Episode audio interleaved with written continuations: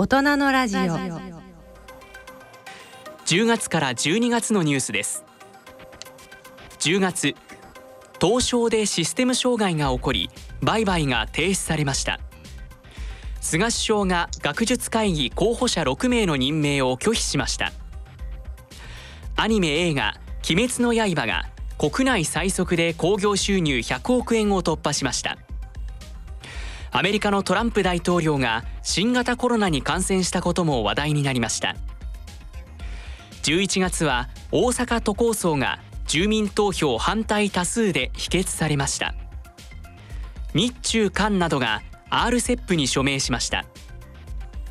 またアメリカ大統領選が混乱する中ワクチン有用性報道でニューヨーク株価が史上初の3万ドル台に乗せました。12月。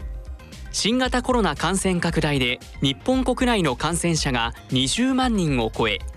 イギリスでは新型コロナウイルスの変異種による感染が拡大。外出制限が強化されました。という10月から12月もかなりこの辺に来るとリアルだね、はい、もうね今ですよね。これだけどさはい、うーまあいろんなほら課題ニュースもあったけど「鬼滅の刃」ってえらいなんか、すごいね。すごいですね。見ました見ました、あ、ご覧になったんですか？面白かったですか？面白いですよ。あれ見てないの？私は見てませんが。もう、ぜひ。泣けるという噂。だけどそんな話じゃダメ。ラジオダメ、仕事してもらわないと困るな、そういうことじゃ。でもこれは何？あのタイさんさはい「鬼滅の刃」何が面白いの？なんていうの完全懲悪というか、そういうのとあとやっぱり家族とか、うん。そういうのを思い出させてくれる、うん、ぜひ安倍先生にも見ていいただきやいやちらっと見たんだよ。あそうなんです。ちらっと見たんだ。けどあれは妹さんが亡くなったんじゃなくて妹さんがなんか鬼にな鬼になって背中に背負ってんだよね。はい。なんか不思議な 不思議な設定だよな。そういう設定を突っ込んでいくと、うん。ちょっとついていけなくなると思うんですけど、うん。なんかちょっとなんかすっきりしないなって思ったんだ。あれほら家族をみんなやられちゃってその復讐のためにおねなんか敵の鬼をやる、ねやっつけるための刀なんだっていう意味なんかなと思ったら妹が背中の中なんかこうやってなんかあのウウーバーイーツみたいな箱の中に入ってんだよね。なぜか竹加えてますしそうそうね。なんだかなどうもうーん。まあでも見てったらハマるんだろうけど。えでも結構見てない割には詳しいですよね。うんでも海田さんよりマシなんじゃないの？すいません、私全く話についていけませんでした。まあいいとしてだ、はい。ところで海田さん、はい。来てもらったからには仕事してもらわないと。海田さん的には10月から12月って何かあのジャーナリストとして真新しいことありました？えー、なんかやっぱりこの時期夏日本では一時的にまあちょっとコロナが落ち着いたかなっていう時期があったんですけれども、またこう気温が冷えてくるにつれて感染が拡大してきたことが、うん。まああの不安要素でもありあのあと日本 .com としてはやっぱりコロナ関連の記事ってページビューが多くなるので。あのなんか社会的には不安を感じながらもページビューが増えて嬉しいなっていうのがちょっとありますね。ねはいえ、いまだにだけど読まれるの？読まれますね。なんででしょうね。だけどさそれって日本 .com だけじゃないじゃんあ違う違うと思います。多分あらゆるメディアでやっぱり皆さんが気に気にしているっていうか自分の生活のことを気にしたりとか、まあかかりたくないであったりとか、でその心理ってさタイさんさ何なんだと思う？だってさ情報をテレビでほとんど流してるわけじゃん、うん。でテレビつけてもうなんかほら同じようなこと年中同じ人が言ってさ、なんなのなんかパッとしないなってお本音で言ったらそうじゃん、うんうん。だけどさ読み続ける心理って何だと思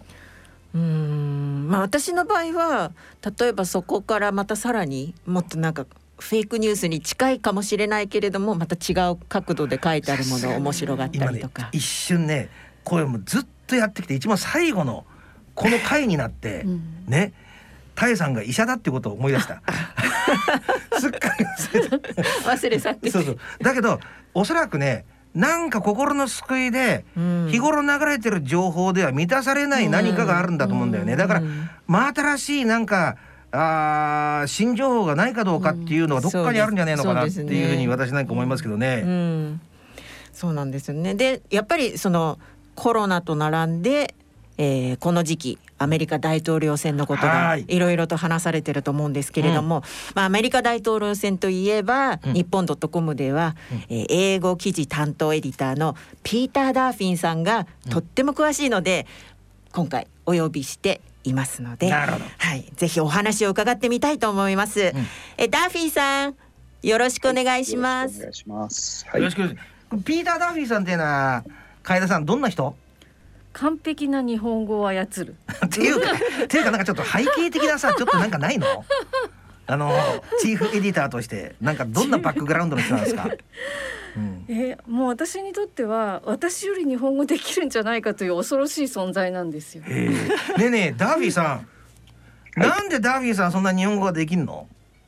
えっと私実は昭和60年から日本に来てまして、あの学昭和。60年か。親の転勤で東京で住むことになって、でうん。あの東京のインターを卒業してからはアメリカの大学に戻って、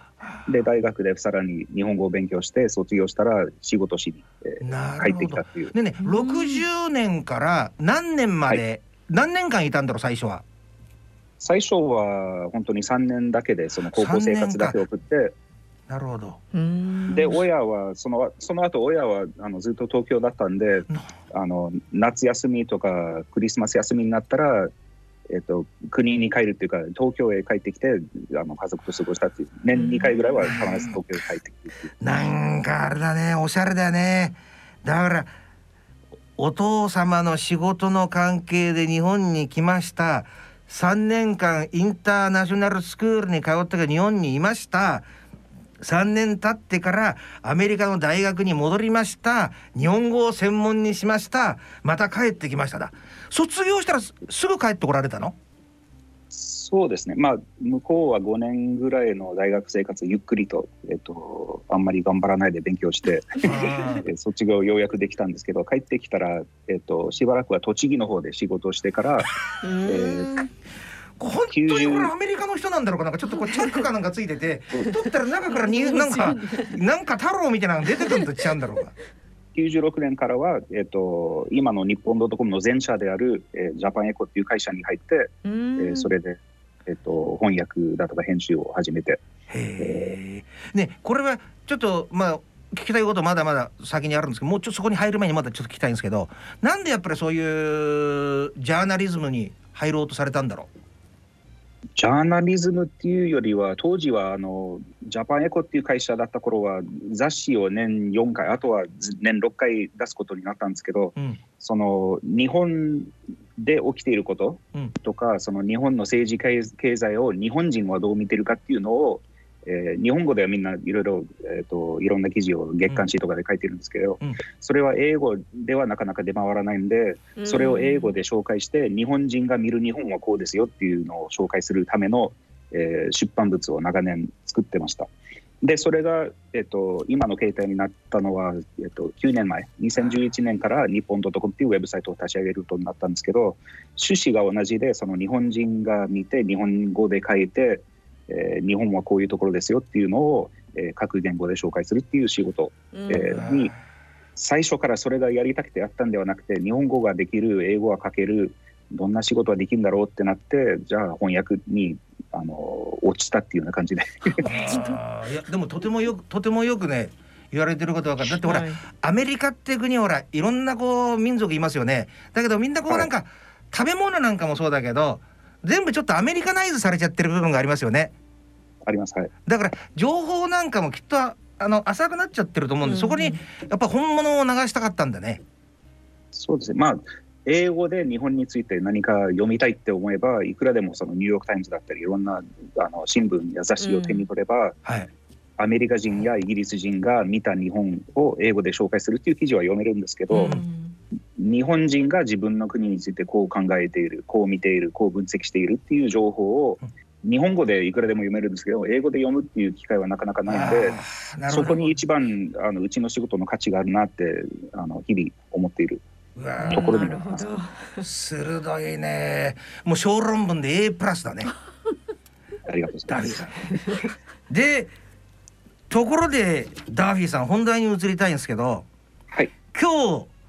ダーフィーさんに来ていただいたのはここでしか得られないアメリカ大統領選挙の詳細裏側情報を伺いたいという大きな大義名分のもとにピーター・ダーフィーさんに来ていただいたっていうことなんだけどもこれまずあれでしょうかね。大雑把にダーフィーさん自体は今回の選挙どう思ってますかね？ひどい様だなって思うところは多々あるんですが逆にあの期待通りの展開になってるっていうところもいろいろあるかなっていう感じで、えー見てます。うん。このうん。まあその、まあ、今年の一番のストーリーはやはりそのコロナ、うん。あのコロナ禍のことになるんですけどそのパンデミックの中でこれだけ、えっと失敗作しかやってこなかったそのトランプ政権は勝つわけはないなってみんな見て思って見てたんでね。うんうん。でやはり勝たなかったんだけどその案外接戦だったっていうところにみんないろいろ目をつけてそれでもトランプはこんなに人気が出てるのかっていううん。ようなところから見たり、えーまあ、トランプ本人もコロナにかかってしまってでそれで治って大丈夫だってあの言い張ってまた出てきたんですけど、その今でもなかなか「はい参りました」って言ってもらえなくてそれで困ってるところもいろいろあって。うん。とにかく大変な選挙でした。はい。ほとんどの日本人だけじゃなくて外国の人っていうのはほら自由と平等の国アメリカっていうイメージが、うん。あと多民族国家アメリカっていうイメージが定着してると思うんですよ。だけど私が睨むに今回のこのトランプ VS バイデンね、はいこれって本当はもっと深いアメリカに根ざした戦いだったんだろうと思うんですけど、私もそう思っていましたし多分多くのそのあの投票した方々もみんな思ってると思うんですそが。こをちょっと日本の人にその流暢な日本語でちょっと分かりやすく説明してもらえませんかね。まあ、まず一つ言っておきたいのが、その日本 .com っていうところの仕事からすれば、あんまり英語で今回のこのあのアメリカ選挙のことを紹介していないんですね。うん、えっと、日本人がその日本語でいろいろ分析して、こういうことが起きましたっていうのを紹介しても、淡々とその事実だけ並べて、えー紹介するような記事だったら、別にそれは最初から英語でもいくらでも出てるんで、そうですよね。あんまりあのアメリカの選挙はこうなりましたっていう報道はうちのウェブサイトではしなかったんですね、英語では。逆に日本にとってどういう選挙なのかと、その選挙結果によってはどういううんあの運命を日本が迎えることになるのかっていう、そういうところをいろいろ見て、えー出したんですが、日本人がよく、まあ、特にその日本のそのあの上級というかあの外務省の方々とか官邸の人とかそういうビジネス業界の人たちが見て、えっと、結構簡単に、えっと、民主党が日本のことより中国のことが好きで、うん。共和党の方はその日本のことを守ってくれるから、日本あ共和党の方がいいっていうそういうなんか安易に考えてる部分が多いと思うんですね。うん。でこれだけ4年間かけてあのさっき RCEP の話も出ましたけどもその RCEP には参加しない TPP からアメリカを、えー離脱させる、えーこれだけアメリカのその2カ国間多国間の、え関係をぶっ壊してきたトランプがいるのにそれでも共和党がいいって思ってるのは不思議でならないっていうあの私が見て思うところはたくさんありますが、だからねなんか私これは私個人の考えですよ。なんか最近なんか利害の方が正義よりも勝っちゃってんじゃねえのかなって思っちゃってる部分もあるんですよね。まあ、思いっきり多分そうだと思うよ。でまあ日本日本のそういうあのトップの方々がこういう形でアメリカ選挙アメリカの選挙はこうなればこうだ、えー逆が勝てばだっていうあのそういう分析をしているっていうことは本当に一部しか見ていないっていうところが、うん。えー、とあってアメリカ人国内のその報道だとか分析を見ても同じような問題が起きてて、うん。そのなんでこれだけアメリカはこの本当にアメリカの中の2つの国になってるような感じになってるのかっていうのを考えてみれば、うん。えー同じような問題で本当に部分的にトランプは私が好きな政策をここだけは押してくれるからそれでいいやあとは無視するっていう。はい。はい。い。や。あるいはトランプは実は中国に対しては強く出てるところはいいかもわからない。もそれを無視してとにかくこあのこういう政策はダメだから完全にダメだっていうそのバランスの取れた見方をする人はなかなか海外にも国内にもいないっていうそれがねアメリカ人であるダーフィーさんから聞けただけでもいいなだから結局日本だけじゃなくてアメリカ国内でもなんか取捨選択でこの政策の方が自分に対しては得だからこっちにしとこうとかそういう判断になってるっていうことですよね日本もアメリカも。みんなが大体そうだと思いますよね。その全体像を考えて投票するっていうその国民がなかなかいないんじゃないかなって思います。いやーいややっぱりだあのねあの最初ほらちょっと茶化したようなふざけた話しかしなかったですけどやっぱり鋭いね言われてることは。うんこれちょっと話題変わっちゃうんですけどダフィーさん。はい。これやっぱり3年住んで日本が好きだったんでしょ？まあ一番最初はえっとうちの父親は仕事が日本でできました。行きましょうって言って母親もえこれは子供たちにとっていい経験になりそうだからぜひみんなで行きましょうってああなる言ってほど。で妹が過去に、えっと、1か月間ぐらいそのホームステイで日本に来たことがあってあまた行きたいって一生懸命あの賛成していて弟は10当時は11歳ぐらいだったからもう何でもいいやって彼はもう冒険だから行き ましょう私一人だけ、えっと、高校1年生を終えて友達がみんな周りにいてなんで、うん。なんで高校あと3年しか残さない時に行かなくちゃいけないのかでお自分だけ置いていけって一生懸命言ったんだけど、あの無理やり連れて行かれて結局最終的には残ってるのは私だけになってるんですけど。なるほど。なんかいいそのねなんかニヒルなねなんかそのキャラがねなんか個人的にはとてもいいね。日本日本に来て3年過ごして好きになったっていうことではなかったと思うんですよね。あそのだからそういいねこの人。なんかほら綺麗事言わないから。うん。あ 正直に。で今ダービーさん今はどうなんだろう日本について？もう今はもう人生の半分にもう3分の2ぐらいは日本で過ごしてご結婚されてるんでしょ？知ってる知ってます、はい、日本の人じゃないんでしょ？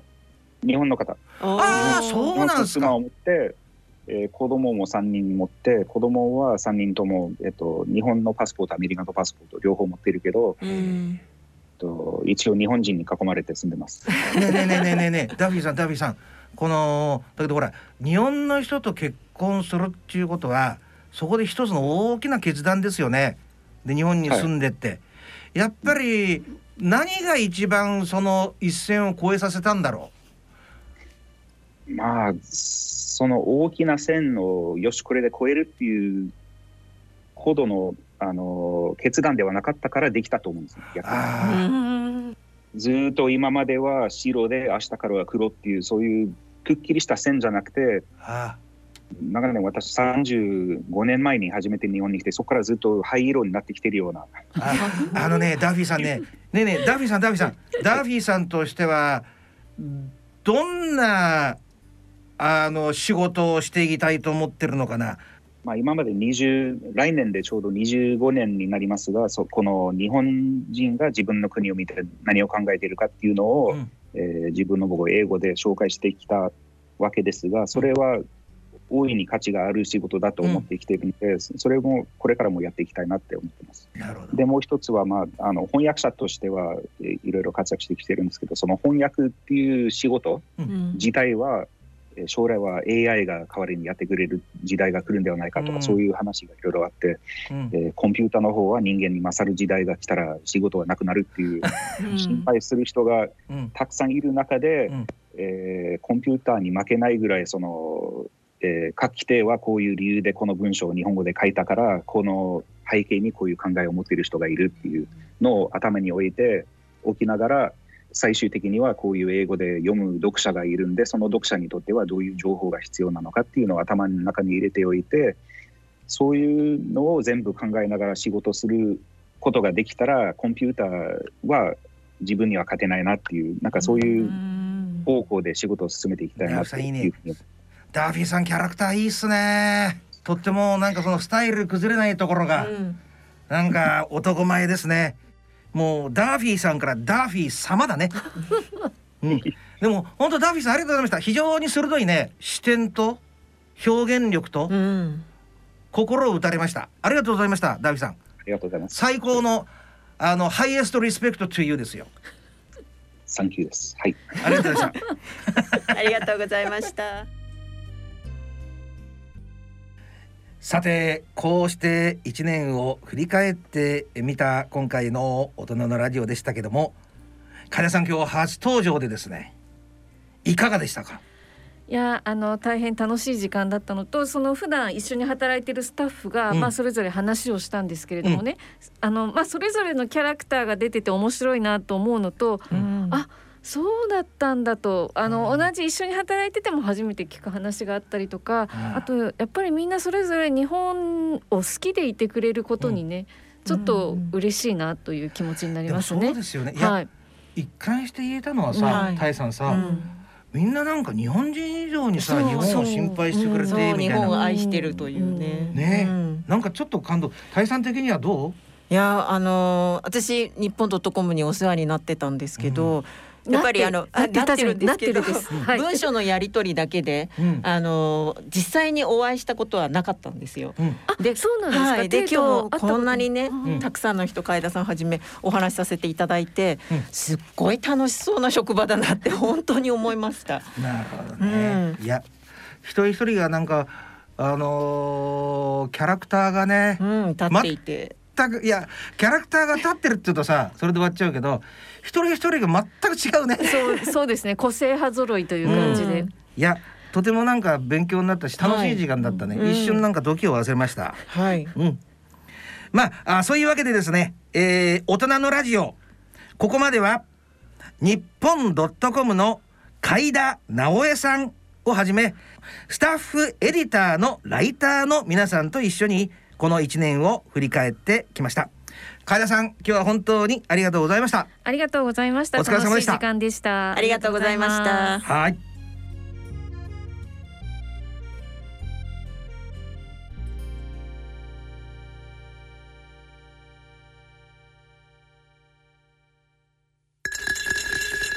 大人のための